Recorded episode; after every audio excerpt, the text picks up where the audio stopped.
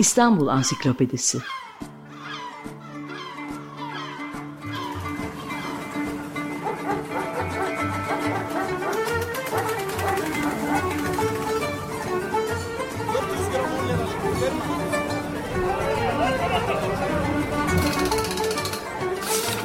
İnsanlar, olaylar, mekanlar, gelenekler ve ihtiyaçlar üzerinden şehrin tarihinden sayfalar.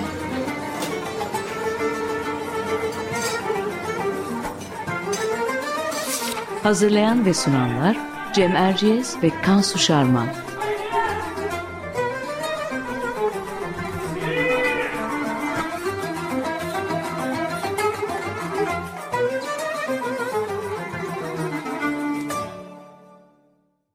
Merhaba Cem Erciyes ben. Açık Radyo'da Kansu Şarman'la birlikte hazırladığımız İstanbul Ansiklopedisi'nin yeni bir programındayız. Bu hafta konumuz İstanbul'un anıt ağaçları. Bildiğiniz gibi geçen hafta Dolmabahçe'deki tarihi araç, ağaçlar hastalandıkları için kesildi. Yaklaşık 100, 110 ağacın belediye tarafından kesildiği bu hat İstanbul'un sembol güzergahlarından birisi. İstanbul Büyükşehir Belediyesi bu işlemin ağaçlarda oluşan hastalığın diğerlerine de bulaşmasını önlemek için yapıldığını açıkladı. Biz de bu gelişmenin ardından programımızın bu bölümünü İstanbul'un anıt ağaçlarına ayırmak istedik. Konuğumuz bu konuda yaklaşık 3 yıl önce Eski İstanbullu Ağaçlar adlı bir kitabı da yayınlanan araştırmacı Volkan Yalazay. Hoş geldiniz Volkan Yalazay. Merhaba, hoş bulduk. Şimdi biz e, her hafta olduğu gibi Kansu ile kısa bir giriş yapıp sonra sözü konuğumuza bırakacağız. Bizans ve Osmanlı başkenti İstanbul'un toplumsal, kültürel ve hatta siyasi geçmişini tanığı çok sayıda ağaç bulunduğunu söyleyerek başlayayım. Bunlardan bir kısmı anıt ağaçlar olarak tanımlanır ve kaydedilip koruma altına alınmıştır. Topkapı Sarayı'ndaki ağaçlar, Yeniçeri Çınarı, Belgrad Ormanı, Hidiv Korusu ile Yıldız Parkı gibi eski koruluklardaki ağaçlar şehrin en eski sakinleri arasında. Geçen yıl İstanbul'un özellikle ormanlık alanlarında bulunan anıt ağaçlardan en yaşlı olanının Sarıyer Bahçeköy'deki 1300 yaşındaki Doğu Çınarı olduğu haberini okumuştum. Boyunun 12 metre, çapının ise 4,5 metre olduğu belirlenen bu ağacın Bizans döneminden Cumhuriyet dönemine kadar birçok tarihi olayın tanığı olduğunu bilmek gerçekten çok çarpıcı. Ağacın gövdesinin içi çürümekten dolayı boşalmış durumda. Bakım altına alınmış. İstanbul'da tescillenen benzer çok sayıda anıt ağacın içinde sayıca en fazla olanı Bahçeköy'deki örnek Doğu Çınarı. Ardından daha çok meşe, e, porsuk ve sedir gibi ağaç türleri anıt ağaç özelliği taşıyorlar. Peki İstanbul'daki anıt ağaçlar arasında en meşhuru hangisi Kansu? Sanki bir bilmece sorusu gibi oldu. Bununla sözü sana paslamış olayım. Evet biraz bilmece sorusu gibi oldu. Zaten bunun ayrıntılı yanıtını biraz sonra Volkan Bey'den öğreneceğiz. Ee, yalnız ben programımızın ismini ilham aldığımız Reşat Ekrem Koçu'nun İstanbul Ansiklopedisi'ndeki Çınar Vakası maddesindeki örneği vermekle yetinmek istiyorum. 1656 yılının Mart ayı başında Sultan 4. Mehmet'in saltanatı sırasında e, Ulufellerin zamanında öden, ödenmemesi nedeniyle Yeniçeriler ve Sipahiler birleşerek e, büyük bir isyan başlatıyor. E, sonraki günlerde isyan büyüyor ve saray içinden ve dışından 30 kadar devlet adamı e, yakalandıkları yerlerde öldürülüyor. Bunların cesetleri de isyancılar tarafından Sultan, Sultanahmet Meydanı'ndaki çınar ağacının e, dallarına asılıyor. E, bundan dolayı bu olaya Osmanlı tarihinde Çınar Vakası adı veriliyor. E, bu manzara meşhur bir şark masalındaki gibi e, meyveleri insan şeklinde bir ağaca benzetildiğinden e, at meydanındaki bu ulu ağaca vakvak ağacı adı veriliyor. Bu, vaka, bu vakayı da vakayı vakvakiye olarak biliyoruz. E, şimdi ben sözü burada daha e, sözü daha fazla uzatmadan e, konuğumuza dönmek istiyorum. E, Volkan Bey isterseniz şöyle başlayalım. E, öncelikle anıt ağaç ne demektir? Bir ağacın anıt ağaç olarak tanımlanması için hangi özellikleri taşıması gerekir? Ee, şimdi anıt ağacın uzun bir tanımı var. Ee, ama onu e, dile getirmek yerine sizin verdiğiniz örnekten devam edeyim. Mesela e, Vakay Vakvakiye'de konu olan çınar e, aslında anıt ağaçların tarihi özelliğine vurgu yapan e, özelliği. Evet. Ağaçlar, anıt ağaçları iki büyük başlıkta toplayabiliriz. Bunlardan bir tanesi tarihi olaylarla bağlantı. At Meydanı'ndaki çınar gibi. Fakat burada e, fark edersiniz ki aslında önemli olan ağacın kendi varlığı değil, tarihteki o olay. Onun dışında da ağacın kendi varlığıyla yani cüssesiyle, heybetiyle, yaşıyla insanlarda uyandırdığı hayranlık veya saygı gibi e, duygularla, hislerle anıt ağaç olan ağaçlar var. E, bu iki grup arasında tabii ki e, daha çok cüssesiyle, boyuyla, heybetiyle öne çıkan ağaçlar daha fazla. Büyük çoğunluğu bunlar, bunlar oluşturuyor anıt ağaçların, anıt ağaç olarak tespit edilen ağaçların. E, peki anıt ağaçların tespiti dediniz. Bu tespit ve tescil nasıl yapılıyor? İstanbul'da anıt ağaçlar hakkında ne tür istatistiki bilgiler bulabiliyoruz? Ee, örneğin Bizans döneminden günümüze kalan ağaç sayısı kaçtır biliyor muyuz? Ee, buradan devam edelim. Tamam.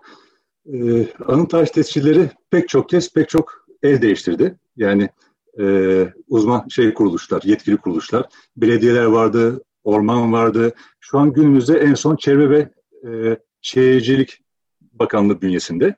Fakat e, üzerinden çok zaman geçmedi ve yeterli işlendirilme de yok bu konuda. Dolayısıyla sıkıntılı bir süreç var. E, tespit ettiğiniz ağacın tescillenmesi için gerekli formları doldursanız bile e, her bölge kendi motivasyonuna göre hareket ediyor. E, fakat İstanbul'da durum biraz daha farklı. Belediye bu konuda e, öne çıkan bir kuruluş. Dolayısıyla e, belediye üzerinden de bu işlerin yapılabileceğini düşünüyorum. Ben kitabı yazdığım zamanlarda henüz e, pek çok ağaç tescil edilmemiş durumdaydı. Fakat e, kitap çalışmasını bitirdikten sonraki süreçlerde aşağı yukarı benim de bildiğim e, ağaçların tamamına yakını tescillendi. Tabii ki e, bir kısmı hala tescil edilmeyi bekliyor. Şimdi e, örnek ağaçlar anlatalım istiyoruz ama şunu merak ediyorum. Peki tescil edilince ne oluyor? Ağaç kesilmekten kurtuluyor mu? Ya da bir ya aslında şöyle bir şey var. E, şeyine mi dönüşüyor, öznesine mi dönüşüyor? Tescil edilmesinin ne faydası var bu güzelim ağaçlara? E, işin aslı şu.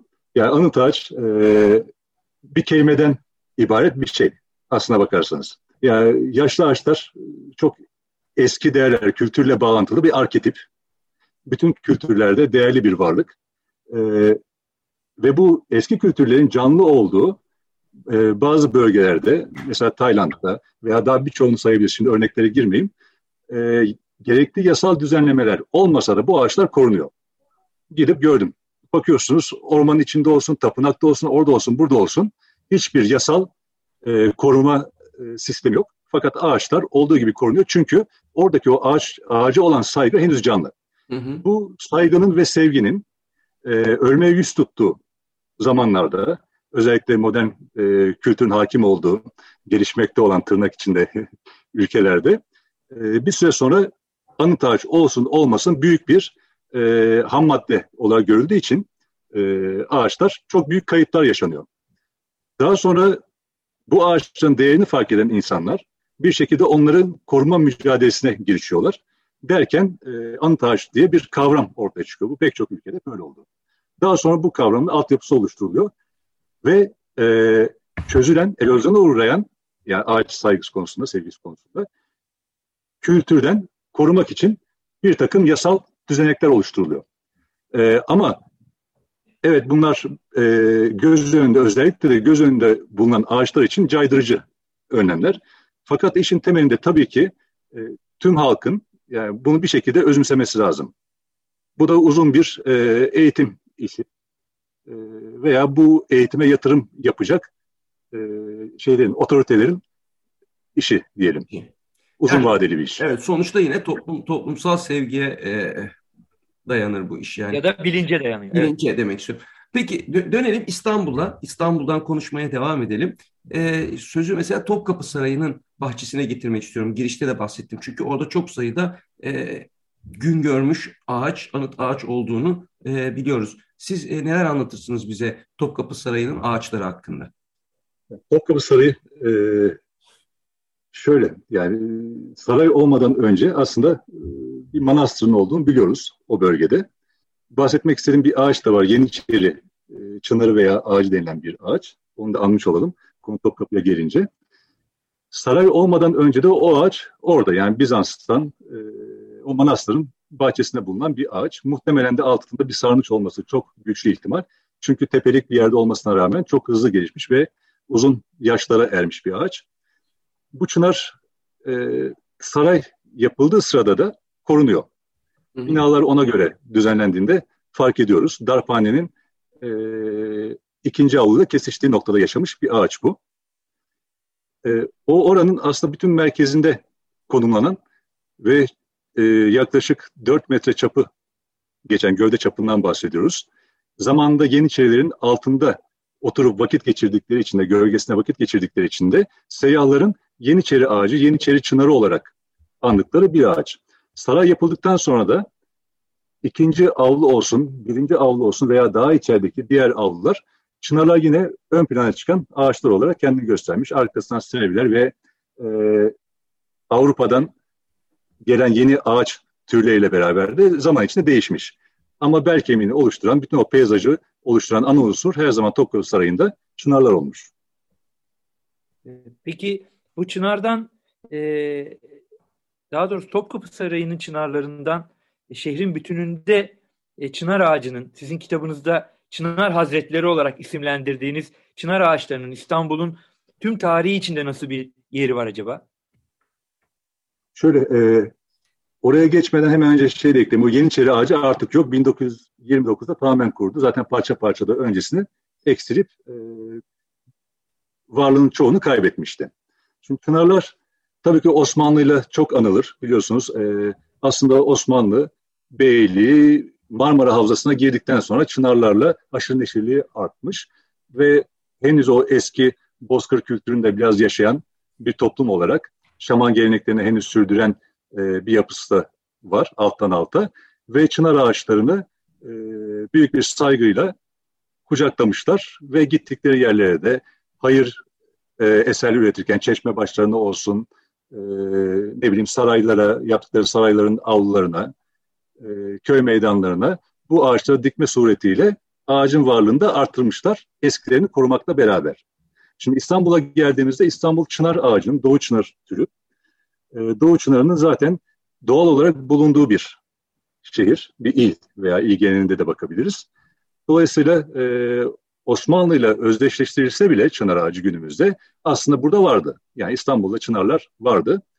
E, köy meydanlarında Boğaziçi, her Boğaziçi köyünün meydanında ya da çeşme başına veya Ayazma başlarında e, onları sıklıkla görüyoruz, halen görüyoruz. Bu halen böyle.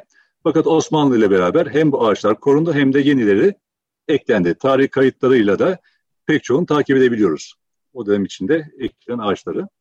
Dolayısıyla Çınar e, doğal ve kültürel olarak zaten bu şehre ait bu şehrin ağaçlarından bir tanesi. Bu varlıkta e, sürdürüldü her iki kültür tarafından. E, siz e, eski İstanbullu Ağaçlar kitabınızda e, çınarın çınar ağacının olduğu gibi kara ağaca, ıhlamurdan sakız ağacına kadar e, pek çok ağaç türü hakkında bilgi veriyorsunuz. E, İstanbul'un karakteristik ağaç türleri hangileridir? E, bir de tabii buna bağlı olarak e, belirli semtlere özgü ağaçlar var mı? E, onu da konuşabiliriz. Evet yine e, İstanbul'da karakter ağaçları derken aslında iki farklı noktaya bakmak gerekiyor. Birisi e, bazı bölgelerin doğasında olan ve öne çıkan ağaçlar var. Boğaz içinde e, mesela çınarların öne çıkması gibi. Fakat e, aynı zamanda da kültürel olarak sevilen bazı ağaçlar daha sonra bölgeye getirilmiş ve dikilmiş. Yine Boğaz içinden örnek verirsek, Boğaz içindeki köşklerin setli bahçelerine her zaman fıstık çamı dikilmiş ve bu deniz kotundan bakıldığında tepeleri taşlandıran yelpaze şemsiye formuyla e, Boğaziçi peyzajına çok önemli bir özellik katan ağaçlar olmuş. Dolayısıyla biz şimdi Boğaziçi'ni e, fıstık çamsız ve e, aynı zamanda erguvansız veya çınarsız düşünemeyiz. Biraz daha güneye indiğimizde, Üsküdar'a geldiğimizde yine Bizans'tan başlayan Nekropolis'in Osmanlılarla işte Karacaahmet mezarlığına dönüşmesiyle beraber pek çok şey değişse bile yani büyümüştür, alan büyüdü en azından. Ama servi varlığı e, aynı kaldı. Yani aynı kaldı derken şey yani servi ağacı oradaydı ve yine devam edildi. Evet. Tabii çok daha büyük bir ormana dönüşerek oldu bu. Dolayısıyla günümüzde Üsküdar'ı artık servi ağacı olmadan düşünemeyiz. Oradan biraz daha güneye geldiğimizde yine e, Boğaziçi'nin güney kısmının ve bütün Marmara hattının doğal ağaçlarından olan sakız ağaçları mesela. Çok önemli. Kadıköy'e geldiğimizde artık Kadıköy'le sakız ağacı iç içe girmiş bir özellik sergiler ve bu Marmara hattından e, Gebze'ye kadar yani Tuzla'yı da içine alarak devam eder. Aynı zamanda sakızların, e, çok yaşlı sakızların bulunduğu yerler ilginç bir tesadüf. E, dolaştıkça bunu fark ettim. Ne zaman yaşlı bir sakız denk gelse gerçekten yaşlı olan veya e, sakızların bol olduğu bir yer. Orada eski bir manas, manastır kalıntısının olduğunu fark ettim mesela. Bu hem Anadolu yakasında hem de Avrupa yakasında böyle örnekleri var. Şimdi uzatmayayım o örnekleri. Ee, yani kırsal İstanbul'a bakarsak e, eski İstanbul hudutlarından çıkıp mesela Ali Beyköy yine çınarlarıyla e, gölgelen bir yer. Eski mesire yerleri tamamen çınar ormanı halinde olan bir yer. Kağıthane de öyle. Artık tabii ki o özellikleri gitti gitti onlar. Bugün e, anılarda kaldılar, kitaplarda kaldılar. Bazıları da şanslıysa fotoğraflarda kaldılar. Oralar Bazı şimdi... türler sonradan mı gelme acaba? Yani mesela kestane ağaçları, ıhlamur ağaçları. Ee, ıhlamurlar sonradan gelme değil. Onlar da İstanbul doğal ağaçlarına. Fakat şöyle düşünebiliriz. düşünebiliriz. İstanbul Boğazı'ndan itibaren ortaya bir çizgi çektiğimizi düşünün. Güney ve kuzeye ayırırsak, kaba olarak söylüyorum, yaklaşık olarak, ıhlamur ve kestaneler aslında onun kuzey hattındaki doğal ormanların bir ağaç türü. Fakat e, şehirle beraber orada sevilen ağaçlar şehir içine de alınmış. Kestaneler değilse bile ıhlamurlar e, bu ağaçların en önemlilerinden bir tanesi olmuş. Çünkü güzel çiçek ağaçları Haziran ayında İstanbul'da genellikle e, ikinci haftasında açıyor. E, o özelliği güzel gölge vermesi ki yazları sıcak bir memleket diyelim e, İstanbul'a. O yüzden eski e, mesire yerlerinde gölge ağaçları çok önemliymiş. Dolayısıyla iyi gölgesi olan ağaçlar ormanlardan çıkarılıp fidan halinde hatta bunların da kanıtları var. Fermanlarda e, yazıyor hangi ağaçların getirileceği. Diş budak, ıhlamur gibi, çınar gibi gölge ağaçları mesire yerlerinde çokça dikilmiş. Onun dışında 1800'lere gelindiğinde artık Avrupa'dan pek çok yeni ağaç gelmeye başlıyor ve e, biraz daha renkleniyor. Özellikle Boğaziçi. Hani çünkü 2. Mahmut'ta Boğaziçi'nin de yeni devri başlıyor. Sayfiye devri. E, o dönemde e, yalılara, e, sahil saraylarının bahçelerine Manolya gibi e, aslında pek alışık olmadığımız İstanbulluların da o güne kadar pek bilmediği pek çok ağaç geliyor. At kestanesi, o da biraz daha önceden gelmiş e, at kestanesi. Onu ayırtırsak pek çok egzotik ağaç 1800'lerde yavaş yavaş girmeye başlıyor. İstanbul peyzajına katılmaya başlıyorlar. Ve bu süreç tabii ki daha sonraki yıllarda artarak devam etti. Bugün İstanbul e, yüzlerce ağaç türünü e, sağlıklı bir şekilde ağırlayabilecek bir coğrafyaya sahip, iklime sahip. Küçücük bir detay takıldı aklıma. Mesela neden yalıların bahçelerine e, fıstık çamı dikmişler? Bunun bir sebebi var mı sizin bildiğiniz? Şöyle yalıların e, bahçesinden hem yalı hem de yalıların üst bahçelerini anarsak. Evet, Çünkü üst bahçelerine dediniz. Mesela, bir an gözümde canlandı hakikaten. Bazıları hala duruyor. Evet. Şöyle yazılı bir bilgi bulamasam bile benim aklıma gelen şu. Fıstık çamları e, bir süre sonra yani ilk küçüklüklerinde, gençliklerinde top halindedir. Daha sonra büyüdükçe şemsiye dönerler. Hı hı. Ve şemsiye döndüklerinde hem altlarına gölge verirler hem de deniz manzarasını kapatmazlar. Çünkü tek Oo. bir göl, gölge olarak verirler. Çok çok incelikli bir e, detay ama çok ikna edici hakikaten Volkan Bey. Eski insanlar bunu düşünmüştür evet. bence de. Peki sözü... E, ben şey, düşündüklerini düşünüyorum. Evet düşünmüşler yani şey, şey yapmıyorum şaka yapmıyorum hakikaten. E, peki sözü şeye getirelim. Yani bu e, sohbetimizin kaynağı olan e, Çırağan Dolmabahçe yol, yolu üzerindeki ağaçlar. E, onların yerine e, daha genç ağaçlar dikiliyor şimdi. Bu kaybettiğimiz ağaçlar kaç yaşındaydılar? Ne zaman dikilmişlerdi? E, onlar da şehrin anıt ağaçları arasında sayılıyorlar mıydı? Şöyle, e, Beşiktaş, pardon, e, Çırağan'dan Beşiktaş'a kadar olan bir grup var. Bir de Beşiktaş'tan Ortaköy'e kadar olan bir grup var. Hı hı. İkisinin de e, farklı tarihleri var, dikim tarihleri. Ben eski fotoğrafları incelediğimde e, Dolmabahçe'den başlayıp Beşiktaş'a kadar, az önce Çırağan dedim Dolmabahçe'den başlayıp Beşiktaş'a kadar gelen çınarların 1852 ile 55 yılları arasında dikildiğini görüyorum. Çok genç fidanlar olarak ondan öncesinde yoklar fakat 1852 ile 55 yılları arasındaki e, fotoğraflarda genç fidanlar olarak görünüyorlar. 170 ee, yıl olmuş o ağaçlar dikileli yani. Evet, evet. Şey ise Beşiktaş'tan Ortaköy'e kadar olanlar ise Lütfü Kırdar zamanında 1940'larda dikiliyor. Hmm. Yaklaşık olarak çapları aynı. Ee, niye orada daha iyi büyümüşlerdi, bu tarafta niye daha iyi büyümemişler? Belki hani Dolmabahçe dediğimiz şey aslında biliyorsunuz orası sarp bir şekilde denize inen bir arazi. Evet. Fakat farklı zamanlara 400-500 sene e, içinde parça parça doldurulmuş bir yer. Belki tuz etkisi alttan karışan, belki evet. dolgu taşların köklerini iyi gelişmemesine neden olması gibi etmenler olabilir. Ama bir e, ilk grup yani Dolmabahçe grubu diğerleri kadar iyi gelişmemiş. Yani e, kaç yıl geçmiş ve hala pek çaplı ağaçlar değiller. Tabii çok sık dikim de bunun nedenlerinden bir tanesi. Evet. Peki. Ee, peki e, İstanbul'un anıt ağaçlarını merak eden dinleyicilerimize nasıl bir rota önerirsiniz? Yaşlı ağaçları kent, kentin hangi ilçelerinde, semtlerinde görebilirler? Eminim bu e, çok detaylı anlatılabilecek güzel bir konu ama işte e, programımızın kıt süresi içerisinde ne kadar özetleyebilirseniz. Oraya gelmeden önce e, Dolmabahçe'deki ağaçlarla ilgili başka bir soru var mıydı? Yani gerçekten hasta mıydı bu ağaçlar? Ne oldu? Böyle oldu Artık gibi. onu e, Açık ya Radyo'nun botanik programına bırakıyoruz. Biz işin tarih kısmıyla ilgilendiğimiz için o kadar detayına belki girmesek olur. Ama söylemek istediğiniz bir şey varsa lütfen buyurun. Elbette. Ya evet aslında çok detaylı. Evet ağaçlar hasta. Ben İstanbul'da ikamet ederken de hastalık vardı. Ee, ciddi bir hastalık. Bunlara ne yapılabilir? Bu konuda tabii ki bir sürü fikirler geliştirilebilir. Ama isterseniz girmeyelim ve öbürüne geçelim. geçelim. İstanbul'da nerelerde e, anıt ağaçları bulabiliriz evet. demiştiniz. Her yerinde bulabiliriz aslında. Yani e, fakat eski İstanbul'un sınırları ve Boğaziçi herhalde ilk ziyaret edilecek yerler olabilir. Yani tarihi yarımada.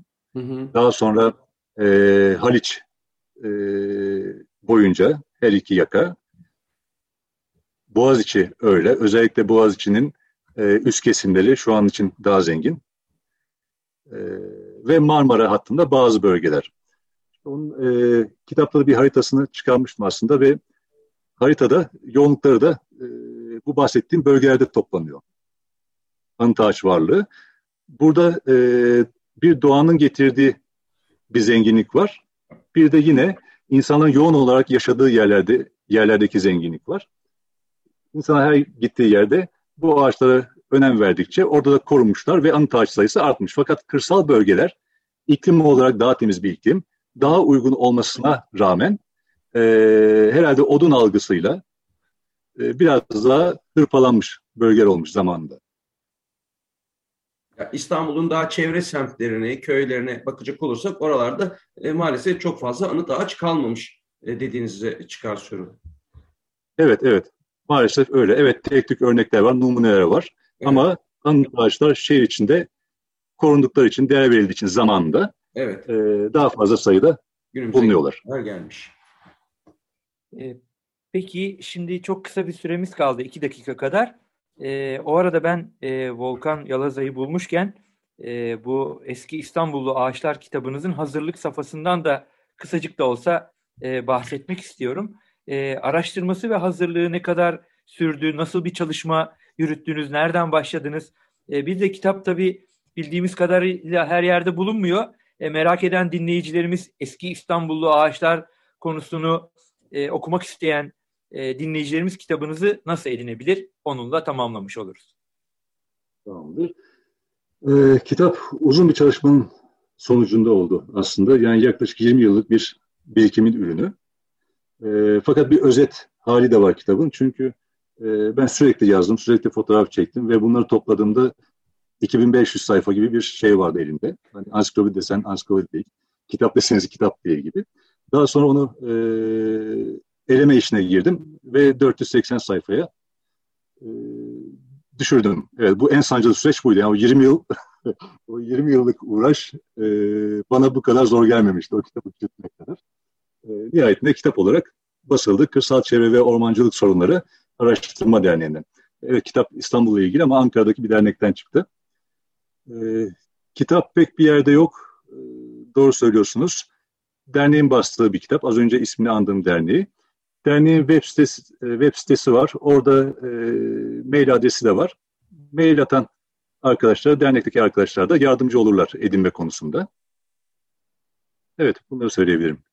Peki e, şurası eksik kalmasın istiyorum. Yani siz e, ağaç araştırması yaparken bir bölgeye giderken bir rehberden yardım aldınız mı? O bölgede bir anıt ağaç olduğunu, eski İstanbullu bir ağaç olduğunu ya da e, nasıl öğrendiniz?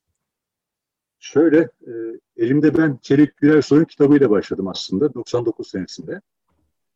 E, daha sonra Orman Fakültesi'nde konuyla ilgili hocaların envanter çalışmalarını aldım. E, fakat bir süre sonra elimdeki e, envanterlerin veya Çelik Güler Soy'un kitabında olmayan daha pek çok ağaçla karşılaştım. Bunun üzerine dedim evet burada eksikler var. E, ve İstanbul'u İstanbul'u bölgelere ayırıp yavaş yavaş dolaşmaya başladım ve bu da yaklaşık 20 yıl sürdü. Tek başıma yaptığım için bir ekip çalışması değildi bu. Arkadaşlar yardım ettiler, beraber geziler yaptık. Yani çok ciddi bir çalışma aslında. Yani hafta içi beş gün işteyim. Cumartesi günü, pardon cuma günü e, kütüphane günüm. Cumartesi günü arazi günüm. Pazar günü bütün bu verileri e, işleme günü olarak uzun yıllar bu şekilde geçti. Ve İstanbul'u e, adım adım neredeyse gezdim. Hem kırsal İstanbul'u hem de özellikle e, bildiğimiz e, eski İstanbul'u. Gezerken İstanbul'u çok daha iyi öğrendim. Keyifli zamanlardı benim için. E, ve sonuç olarak da böyle bir kitap çıktı. İyi oldu. Çok teşekkür ediyoruz Volkan Yalazay size. Ee, ben, ben de öyle. Şimdi gerçekten e, aslında parça parça hepimizin zaman zaman gördüğü ağaçlar hakkında e, kimi e, vakitte e, öykündüğü, üzüldüğü, kimi zaman e, diri durumda, iyi durumda, e, hayat dolu durumda gördüğü zaman sevindiği e, canlılar bunlar. Şehri paylaşmak durumunda olduğumuz e, ve e, bu şehrin en az bizim kadar belki bizden de fazla sahibi olan e, varlıklardan bahsediyoruz. E, kitabınız da bu bilincin oluşmasına e, katkıda bulunacak bir eser. E, çok teşekkür ediyoruz size. E, bu hafta e, Volkan Yalazay'la İstanbul'un anıt ağaçlarını e, onun kitabının e, başlığıyla söylersek de eski İstanbullu ağaçları konuştuk. E, haftaya yeniden buluşmak üzere. Hoşçakalın. Hoşçakalın. Hoşçakalın.